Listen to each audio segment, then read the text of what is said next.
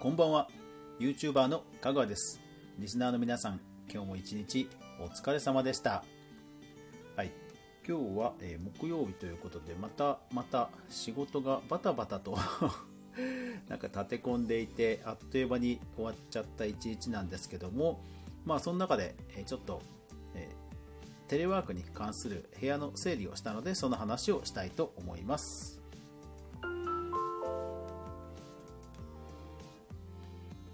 ぐわ飯この番組は YouTuber であるかぐわが YouTube や音声メディア周りの話題やニュース制作の裏話をゆるうりとお話しするラジオ番組です。スタンド FM、レック、ラジオトーク、ポッドキャスト全19アプリで好評配信中。ぜひお気に入りのアプリでいいね、登録、フォローよろしくお願いします。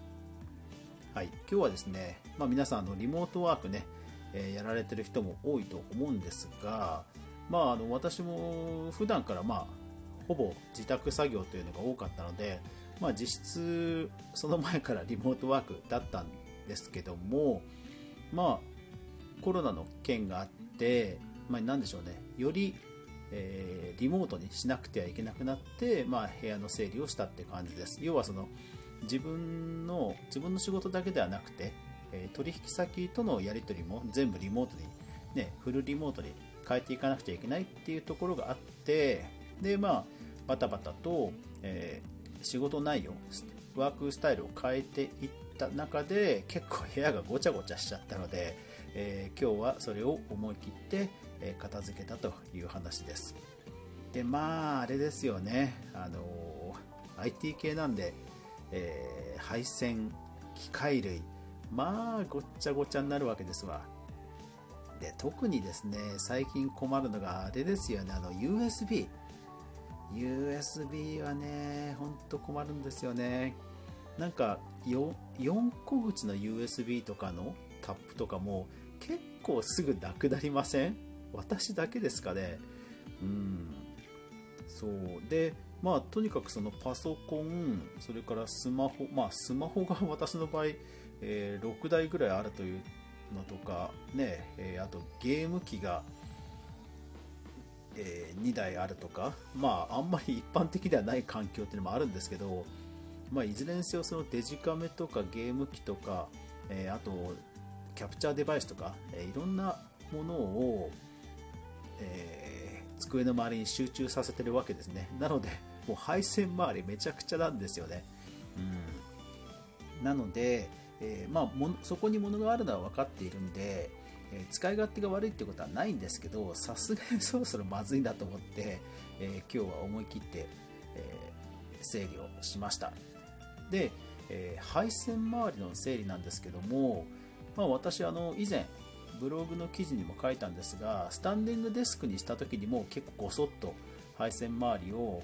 整理したことがありました。でその時はとにかくスタンディングデスクなので、えーデスクが昇降するので要はその配線ケーブルが床に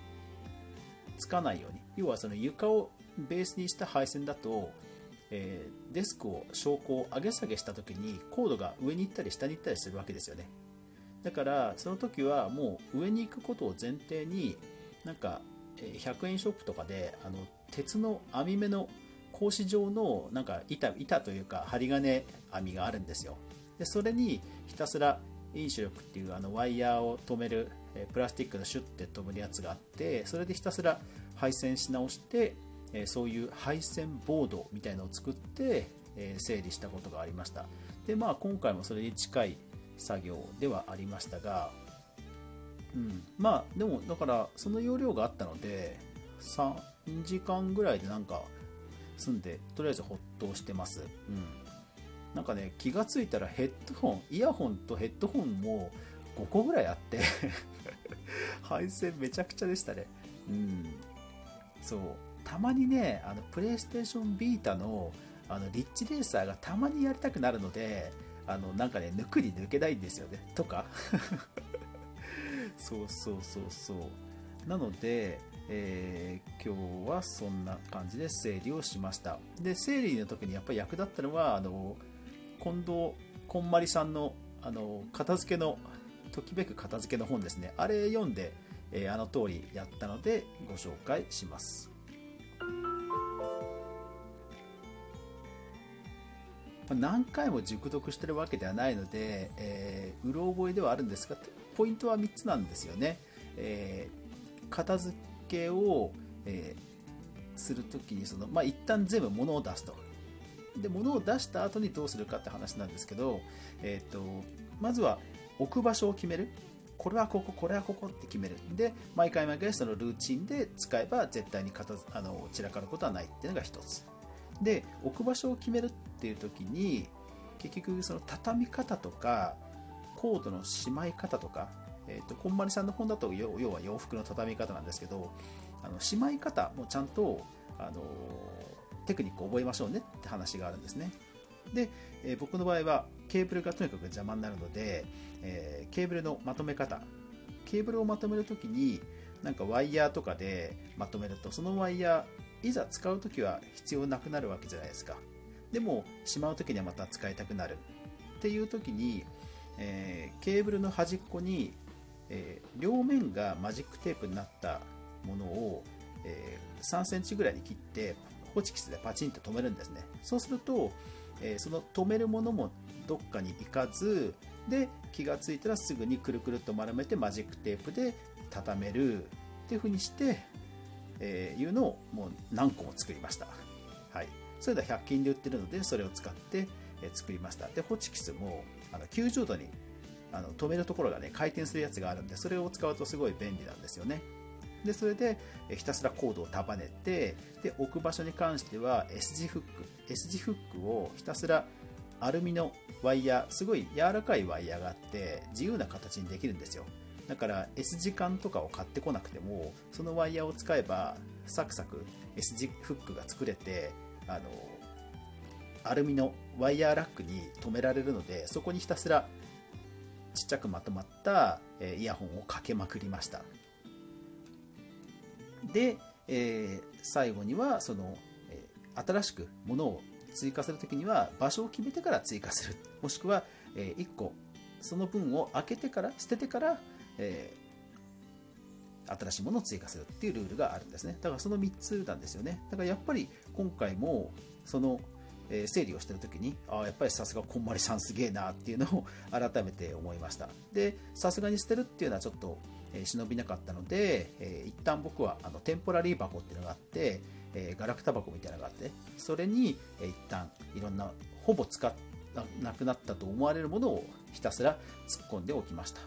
で、まあ、あとは結局時間が解決してくれるんですよね。もう1年も使ってないから、えー、卒業だみたいなね。お別れだみたいなね。でえっ、とその辺も含めて、えーと、僕はメリカリとか実は1回も使ったことなくて、えーと、基本的にはハードオフとか古本市場とかあの要はプロの人にも売っちゃいます。で二足三門になってしまうんですけどやっぱり手間な僕にとってはすごい手間に感じるのでやったことないからというのがあるかもしれませんが手間に感じるので、えー、メルカリとかは使わずもうそういうところに売ってしまいます。でえーと、ハードオフさんなんかはあの処分品なんかも引き取ってくれくれてで比較的僕が行ってるお店のあの支店のハードオフさんは比較的良心的と思われる価格でいつも引き取ってくださるので本当助かってますね、うん、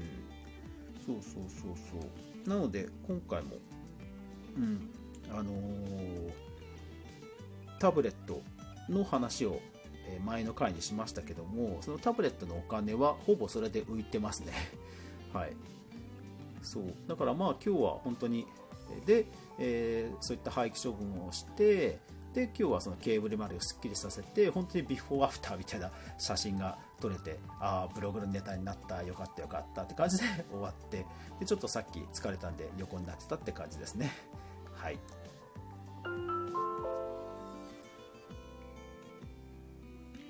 ゴールデンウィークに向けてねあの本来ならいろんなお出かけを考える、え、タイミングですけども今年はね行けませんから、え、皆さんぜひ、え、Google マップ Google ストリートビューで行った気になるというのはねいかがでしょうかね、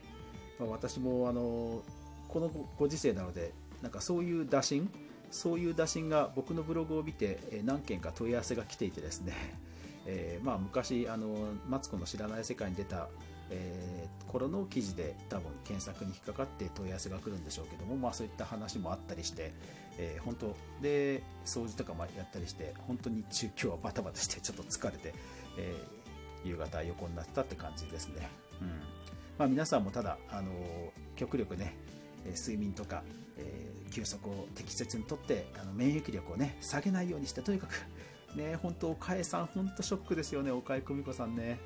ね、本当、ね、免疫力下がっちゃうとね、辛いですね。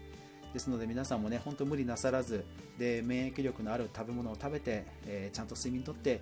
ね、え頑張ってお互い乗り切りましょう。はい。というわけで今日は、えー、そういった、えー、配線周りを整理したというお話でした。最後までご視聴ありがとうございました。やまない雨はない。